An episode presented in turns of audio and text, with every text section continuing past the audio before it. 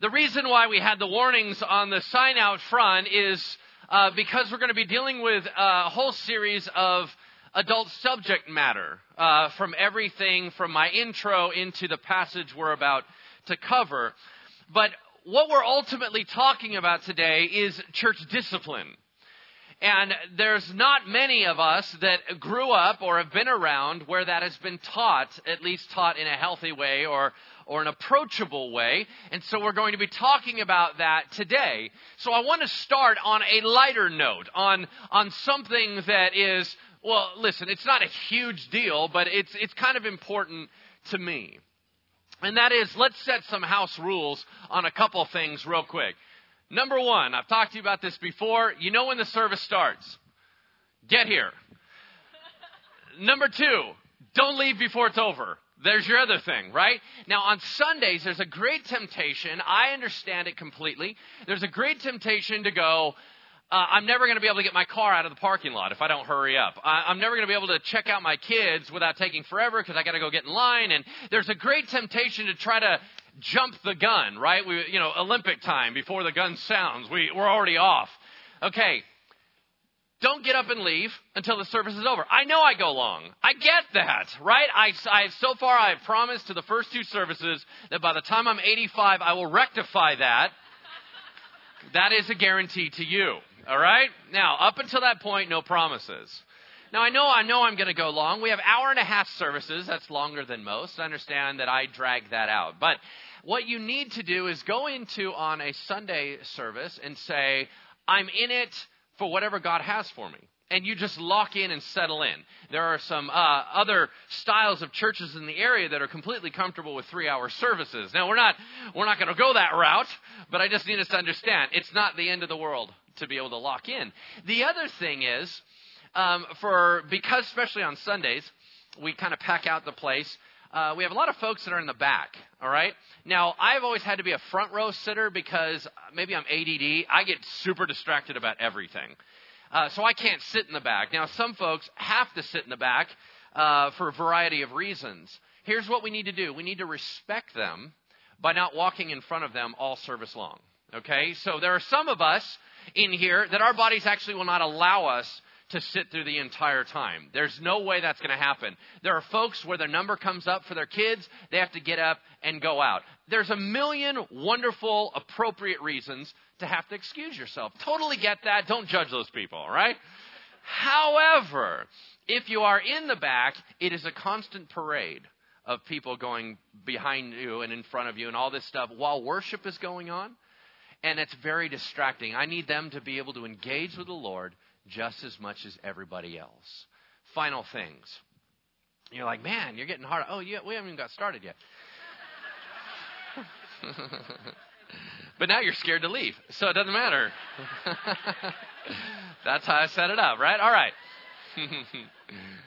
the, the, the, the last two things are tied in together, and, and that is this. Uh, please, out of, out of respect, don't complain about what's free. What do I mean? I mean coffee. Okay, the, the coffee's free. okay, so if you walk up there and you go, seriously, this is all you guys got? Hold on. um, well, I have only have smart aleck things to say. I'm sorry. Hold on. Got to clear my head. All right. uh, that's called a filter. Um, here's the deal. It's just coffee. That's all we're saying. It's just coffee, and it's there, and we usually are supposed to go, hey, thanks. Right? You know, to the folks that are serving it, is kind of what I'm saying. Um, now, uh,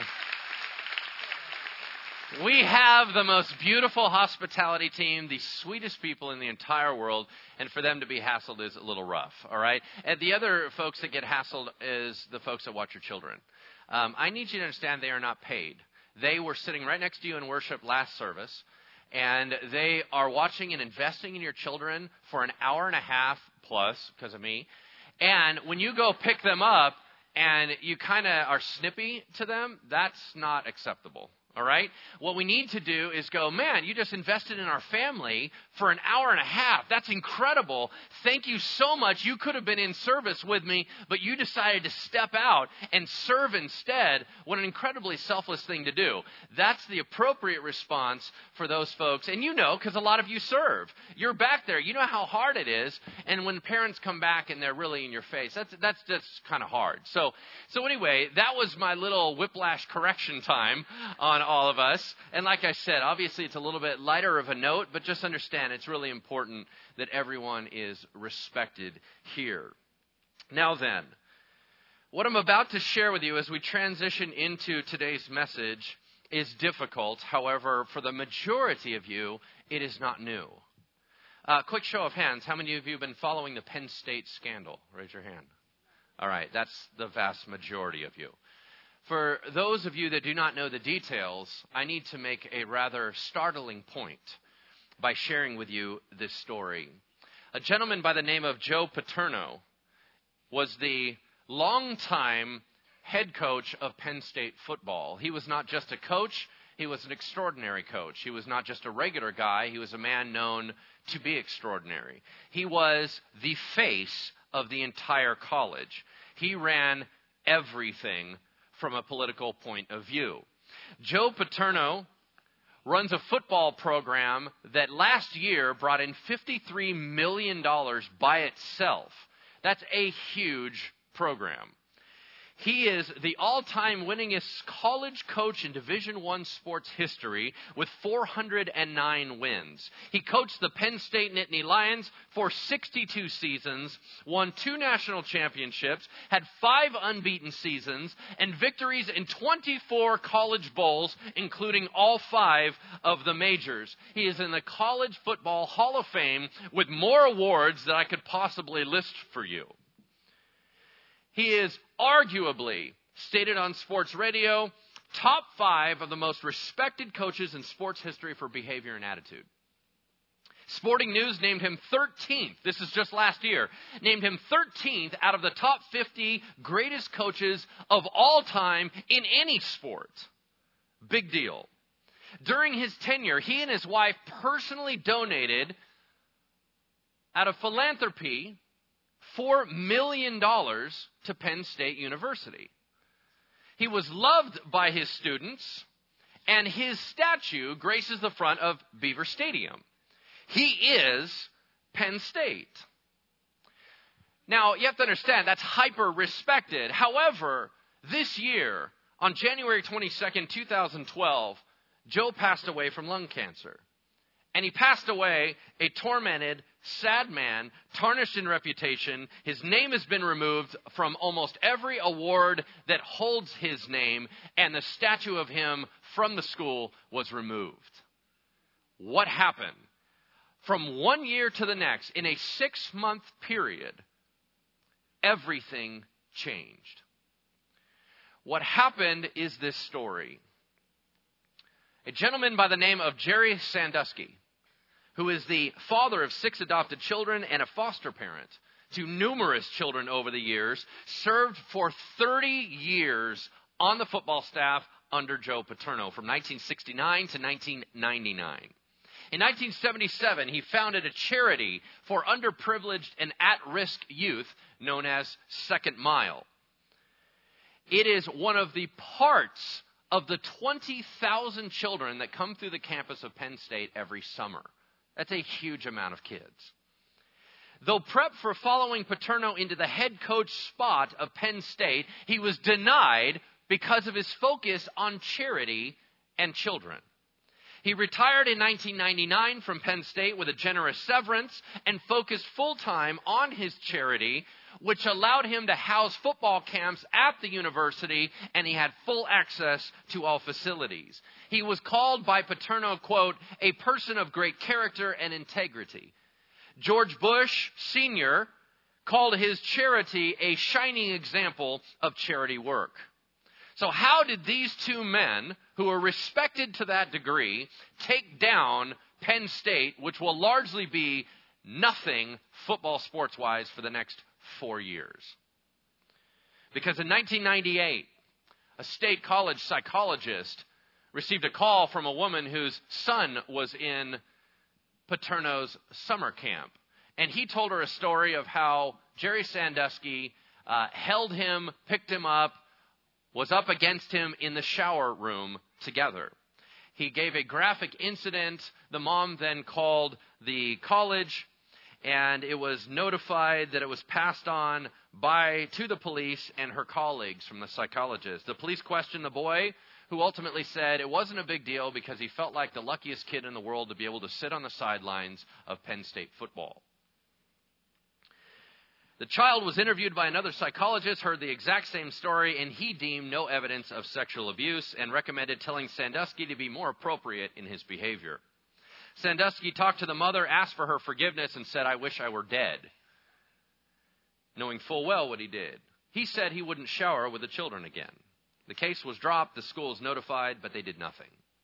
In 1999 and 2000, the janitor staff witnessed Sandusky having sexual contact consistently in the showers with boys over and over and over again, but they did not say anything because they're afraid they would lose their jobs.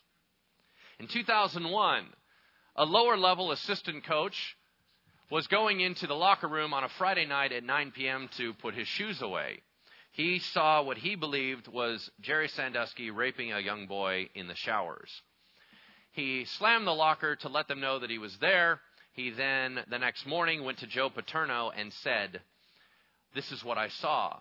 Quote, Joe Paterno slumped back in his chair with a sad and shocked look on his face, said, I'm sorry you had to see that, but it is now responsibility is on me to make sure that this is handled appropriately.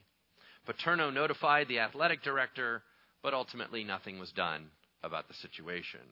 Paterno later admitted that he was a man of an earlier generation and he could not wrap his mind around the idea of homosexuality, much less rape or molestation of a boy.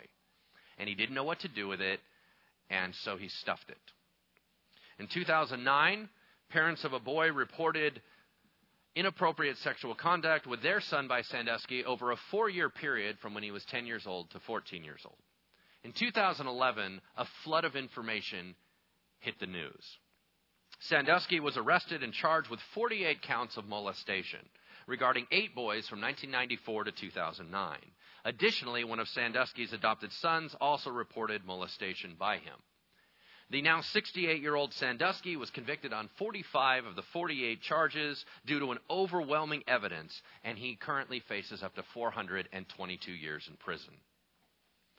Penn State, upon that judgment, paid $500,000 a month for an eight month long investigation by a former FBI director with the last name of Freeh. He wrote a report based on over 3 million documents and 400 interviews. It is known as the Freeh Report.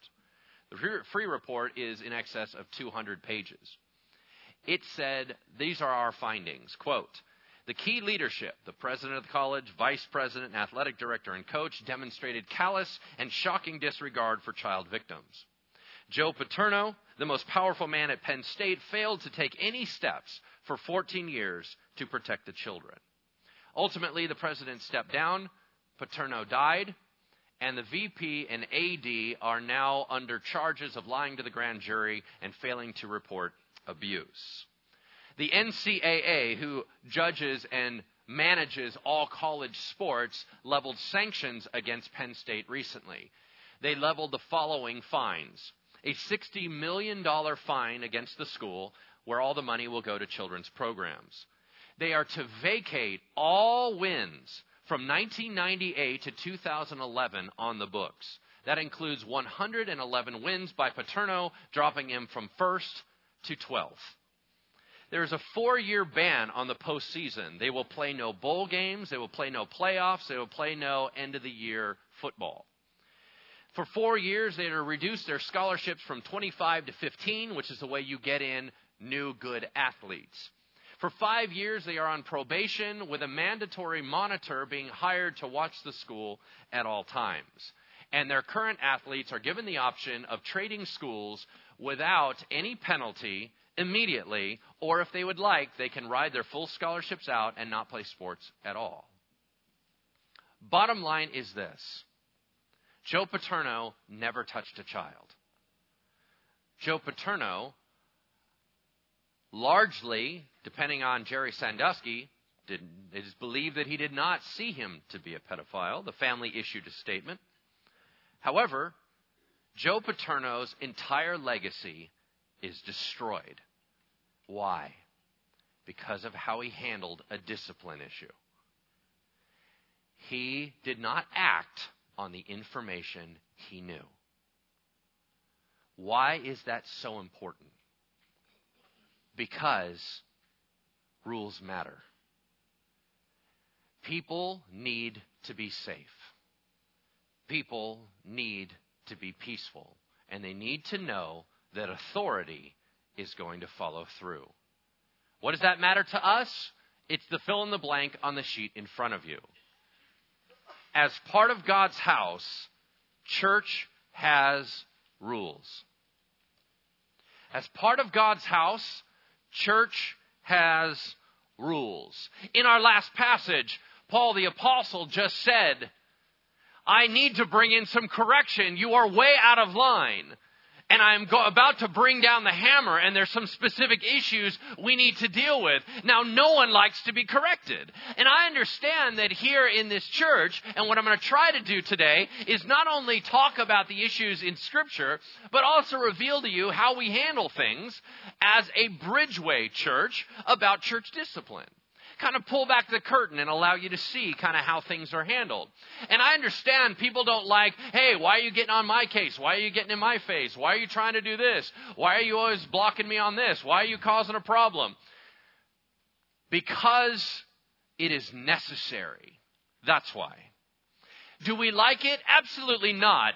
Every elder that is on this team knows full well how human they are. They know everything about how wicked their own hearts are. They know everything about what it is to struggle. They know all those issues. So when we are called to do church discipline, it is with only humility that we do so. We are to fulfill a role based on what the Lord has asked us to do. Does it make the rest of us agitated, especially when it comes down on us? The answer is yes. Do we have boundaries and rules? Yes. Will we maintain those? Absolutely. We have a massive security team and a force here. We have all kinds of parameters and barriers, and we follow up on what we're asked to do. Every time? No, we're human. Do we do our best? Yes. Would you turn with me to 1 Corinthians chapter 5? 1 Corinthians chapter 5 is not a long chapter, but it's a powerful and brutal chapter in the sense of how Paul handles things. It's things that maybe if you're new to the church, you're not comfortable listening to or hearing about.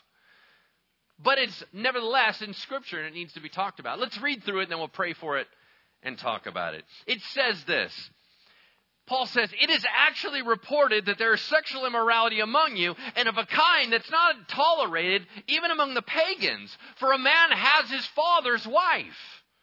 And you're arrogant. Ought you not rather to mourn? Let him who has done this be removed from among you. For although absent in the body, I am present in spirit, and as if present, I have already pronounced judgment on the one who did such a thing. When you are assembled in the name of the Lord Jesus, and my spirit is present with the power of our Lord Jesus, you are to deliver this man to Satan for the destruction of the flesh, so that his spirit may be saved in the day of the Lord. Your boasting is not good. Do you not know that a little leaven leavens the whole lump? Cleanse out the old leaven that you may be a new lump as you really are unleavened. For Christ, our Passover lamb, has been sacrificed. Let us therefore celebrate the festival not with the old leaven, the leaven of malice and evil, but with the unleavened bread of sincerity and truth. I wrote to you in my letter not to associate with sexually immoral people. Not at all meaning the sexually immoral of this world or of the greedy and swindlers or idolaters, since then you'd need to go out of the world. But now I'm writing you not to associate with anyone who bears the name of brother if he is guilty of sexual immorality or greed or is an idolater, reveler, drunkard, or swindler, not even to eat with such a one. For what do I have to do with judging outsiders? Is it not those inside the church whom you are to judge? God judges those outside. Purge the evil person from among you. Wow, does it get any heavier than that? Let's pray. Heavenly Father, we offer up our lives to you today and we ask that you would teach us and guide us and direct us, open up our understanding to what we ought to do. Lord, that indeed we are broken people, we are wicked people, we're all messed up, and we're all over the map. But Lord, I know that your grace is sufficient. I know that you are loving and kind, and yet you are just and pure and holy. And how we balance all that is very, very difficult in our limited understanding. So, what we ask, Lord, is that you would guide us into truth and guide us into life. In Jesus' name, amen. Let's go through that. Verse 1. It is actually reported, meaning it's already hit the news. I already know about it, and I'm not even in Corinth, Paul said. I mean, I'm out here. It's reported there's sexual immorality among you. Now, that word sexual immorality is a big, huge term, a broad term that brings in any improper sexual practice. So you can go through is that fornication, adultery, uh, bestiality, all these different things that are that are denied in Scripture. You can look at all those, and they're all actually under the large category of sexual immorality. It is actually reported that there's sexual immorality among you, and of a kind that's not tolerated even among the pagans. For a man has his father's wife.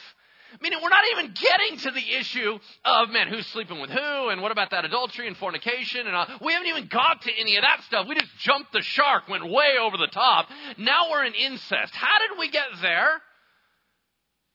Seriously, it's not even, I mean, if we want to go Old Testament, Paul was saying, if we want to go Old Testament, do you understand what goes on? Incest, having sex within your family structure, is punishable by death. It's stoning. That's what Leviticus says. How would the Jews have handled this? You're dead. It's not how's it going to work out in therapy. You just die. And yet, not only is it, it to the Jewish mind just way out there, but the Romans. Now you have to understand, Corinth is part of the Roman Empire, and they were all about sex. I mean, it was just, remember, I told you, this is Vegas Strip Church, remember? I mean, it's, it's straight up alcohol, money, sex all the time. That's what this culture was. He's saying, listen, they think it's weird. If you got the world looking at the church going, man, you guys are off. I don't even know what's, what you guys are doing. That's way out of line. Something's wrong. Cicero, Roman historians, all record that they said incest, no, we're not doing that. We may do all kinds of funky stuff, but we don't do that. They even said it was unacceptable. And Paul goes, wait a second. This is going on, public knowledge, in your church. Now, how does that work? I mean, you look at that and you go, man, that's creepy. What, what, how would that work? Hold on. Go into an ancient mindset. Go into a whole nother culture. And here's why. It may be a bit more uncomfortably normal than you might assume. For example, arranged marriages, everyone's kind of slightly disconnected. The older man tends to marry the younger woman, so by and large, the son may well still be older than the wife. This is a stepmom. By all, there's another way to say if it's his real mom. It's not his real mom. This is a woman that his dad met somewhere. She's just a woman outside the family, now suddenly is in the family. It seems to suggest, we don't know, but it seems to suggest dad is still alive. They've separated. Now the son is with her. It doesn't say uh, whether or not they're married, doesn't say whether or not they're living together. It says that they're having a sexual relationship that, according to the way Greek is written, it appears to be ongoing. So when you look through all that and you're like, man, this is kind of complicated. Look at the next phrase. That makes it worse. Verse 2. And you're arrogant. Now, are we supposed to take that as you're arrogant, like you're proud of this in your church? Or are we supposed to say, what are you arrogant about when you got something blatantly going on in your midst? Because uh, Corinth was super arrogant. Man, we got the spiritual gifts. We're hardcore. We can do, you know, God loves us. We're way advanced. We're better than everybody else. Right? What, what are you arrogant about? Is this not going on? Now, if they're indeed arrogant about the actual issue, why would they be arrogant about that? Let's say that that's the case. Here's the creepy thing I could see that happening now, here. You go, what? Let me roll this scenario with you. Do you not take a certain level of pride about the fact that we have a very grace filled, accepting environment? Do you not have a certain feeling when you walk into Bridgeway that we're not witch hunting and trying to tear down everybody and micromanage everyone's lives and search into everybody's business? Isn't there a certain degree that you feel peaceful knowing that we understand that we're all wicked and grace is required? Can you not see that being taken to the nth degree and going, you know what? Hey, there's liberty in Christ. I'm not into it, but here's the deal. We're not going to judge this guy. I mean, there's all kinds of stuff that happens in people's lives. And you know what? Even the rabbis, even though it was denied by the Old Testament and the Mishnah, there's actually rabbinical circles that were arguing whether or not if the son did marry a stepmother, whether or not they should be allowed to remain together if he learned about it after the fact that it was wrong. So I don't know, man. It's a gray area. And if it's a gray area, we're not sitting here getting into everybody's business. I'm pretty proud of our church for allowing that to go on. Huh. At what point did we cross the line? Your arrogance. Ought you not rather to mourn? Seriously, like for the dead, Paul said. Let him who has done this be removed from among you. Now that's extreme language. Are they telling him to take him out and shoot him? They are not. What does it mean to be removed? Excommunicated, kicked out of the church. Does that happen here? Yes, it does. Let me give you an understanding about how we work here as far as church discipline. In the 15 years that I've been the pastor here, I can only recall three incidents that we have asked someone to leave our congregation. Does it happen a lot? No, sure doesn't. It's extremely rare. It's extremely uncomfortable. Here's the pattern on how things work. We do not go around and try to examine and figure out what's going on in everybody's life and see what we can cause problem with. We are not interested in trying to put a webcam up in your home just so we can bust you on something. However, things are brought to us when things get out of control. When things become hyper unhealthy, they are brought to us, we then address the situation. Matthew 18 has a layout plan that if someone is harmed by someone else in the church, they are to go to that person first by themselves. If that person does not repent, they then bring a witness, somebody else. If they do not repent and they're still arrogant about it, they are to bring it before the church leadership. That stuff happens here. It's brought to us. We then examine it as elders and pastors and leaders. We talk to the person and try to set out a pattern of restoration, reconciliation, protection, and correction. If someone is still arrogant about it, and they're saying, I don't care what you guys think, I don't see it that way, I'm going to do my own thing, guess what? You're no longer allowed to remain here. And we have them step out. Now, you need to understand that in the Bible and in Bridgeway, there is never a correction like that where there is not a heart for reconciliation. It is always for restoration of that individual. Now, out of boundary reasons, we may not allow that person to return. That doesn't mean that we consider them horrible, evil, hateful. We're not doing that. We are interested in their hearts, both the offender and the victim. We are concerned about both because Jesus died for both. Make sense? Now, as far as divisions about how we handle things, let's get very practical. There is a huge difference between someone that has a walk with the Lord and someone that does not. Our church is a mixed bag, and you have to understand that. We have folks here that are brand new to the Lord, folks that don't even know the Lord. They've been drugged here by someone else. Folks that are saying, I'm just checking this thing out. I don't call myself a Christian. They are with us and they have every right to be here. We want them here. This is to be a safe place for them. Do they operate off the same rules as we do? No, they do not. So, no, we're not sitting there trying to say, you better clean up your life before you come to church, blah, blah. No. You come as you are. That's the point. However, if you're going to call yourself a Christian, go under the banner of Jesus Christ, say that you adhere to the principles of Scripture, and then you're arrogant about your sin, flaunting it, and getting in someone's face, we have a problem with you. Additionally, there are other dividing lines. Regular folks that attend this church and serve here are one thing, leaders, another thing.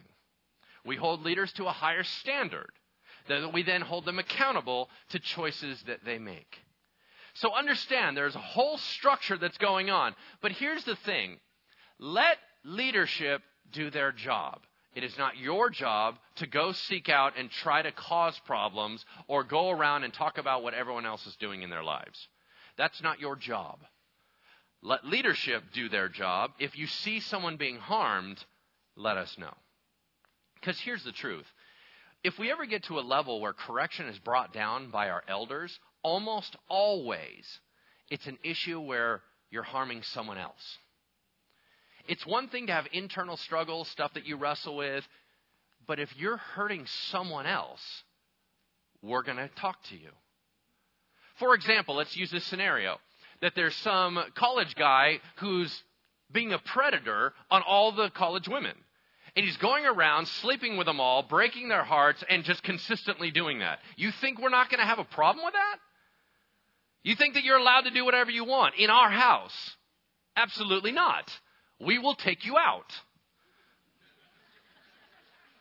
Why? Because it's unacceptable. It's not just about your challenges that you're having in your own heart. You're hurting other people and leaving a destruction wake. That's not acceptable. So you understand, it's really this heart that every one of us in the leadership want to exude grace. And I believe that we have a very open, authentic, grace filled environment for you to grow in. And that's the hard part. How do you have grace environment and authentic, authentic environment with what? Holiness and righteousness. How do you have those two? Walking that fine line is very, very difficult.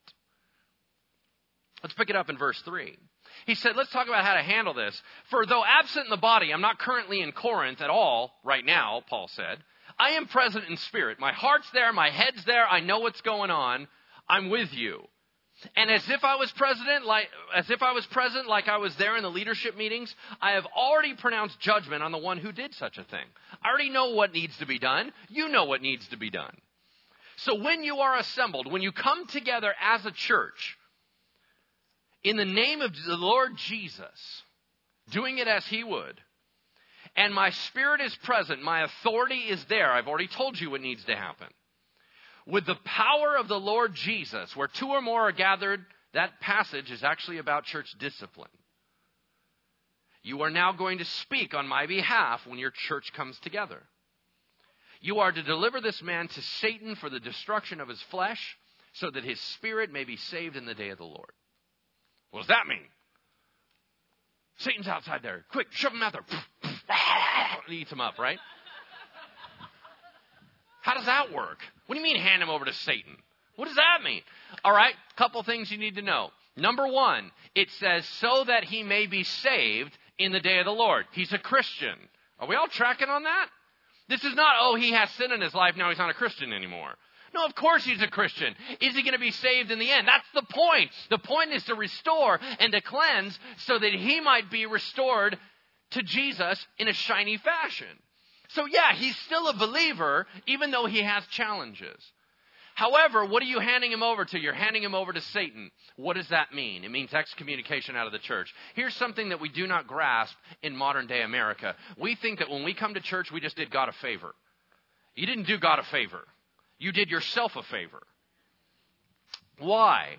Because to come into this place, to be a part of the body of Christ in a localized church means protection, support, prayer support, loving on, establishing friends, having a support system. All of that is what church is about. And we take that for granted. Well, they're getting into my business. Hold on. They're protecting you. When you are outside in the world, the idea here is that Satan for now, runs the world stuff. God runs the church stuff. And when Jesus comes back, he's going to take the world back from the enemy and get rid of him. But for right now, you want to live like the world? You want to fight against God? Fine. Go ahead. Here you go. You go ahead, hang out with him, see how that works. Literally, the language seems to suggest, and he's going to rip you apart. We'll take out all our protection. We'll back away from you and just go, how's that working out for you? If you're going to sit there and hurt other people, we're not going to play that game. That was a discipline measure, right? It says this Your boasting is not good. Why are you bragging about sin, right? Do you not know that the little leaven leavens the whole lump? A little bit, and we're going to use the phrase yeast, even though they would take leaven actually as a piece of the the dough that was fermented and all that. We'll just use yeast as the same concept. A little bit mixes through the whole batch and makes the whole bread rise, right? He's using that. And in Scripture, leaven or yeast always means influence, for good or for bad. This means negative. Cleanse out the old leaven that you may be a new lump. Now, I've never seen that on a fridge. Lord, make me a new lump. That would be awesome. It, it doesn't sell as well in the Christian bookstore, I found. Cleanse out the garbage in my life that I may be sanctified, is what it's saying. Because right before Passover, the Jews clean out their house from all yeast to really talk about the unleavened bread concept. The let's clean out all garbage in our lives, we get ready, and then we have the Passover where God rescues. Well, Jesus Christ is our Passover lamb. He has been sacrificed, so we should have cleaned out our house, is what it's saying. For Christ, our Passover lamb, has been sacrificed. Therefore, let us celebrate the festival, not with old leaven, the leaven of malice and evil, but with the unleavened bread of sincerity and truth. Now, I wrote you in my letter, pause. What letter? A letter we don't have. It was a letter before. This is called First Corinthians. We don't have half Corinthians. We don't have that one. We, are missing that one. But in that letter, he's like, you guys, do not associate with immoral people. Well, unfortunately, they misread that and they pulled away in an isolationist attitude. Well, fine, then we're not going to hang out with anybody that's not a Christian. He's like, come on, you guys, seriously, that's not what I meant. No, you don't pull away from non Christians. We're salt and light. You engage with non Christians. That's not what I was saying. What I was trying to tell you not at all meaning the sexually immoral of the world or the greedy and swindlers or idolaters, since then you would need to go out of the world. I'm writing to you not to associate with anyone who bears the name of brother that is guilty of things like sexual immorality, greed, idolater, reveler, drunkard, swindler. Do not even eat with such a one. Now, there's a couple things we need to see in that.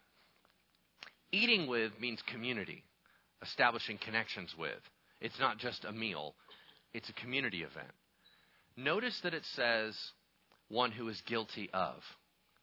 A lot of rumors fly in human being connections. First of all, it better be legit. Second of all, whenever you see a list like this in Scripture, I need you to understand that it means habitual. Someone that is struggling with alcohol and stumbles,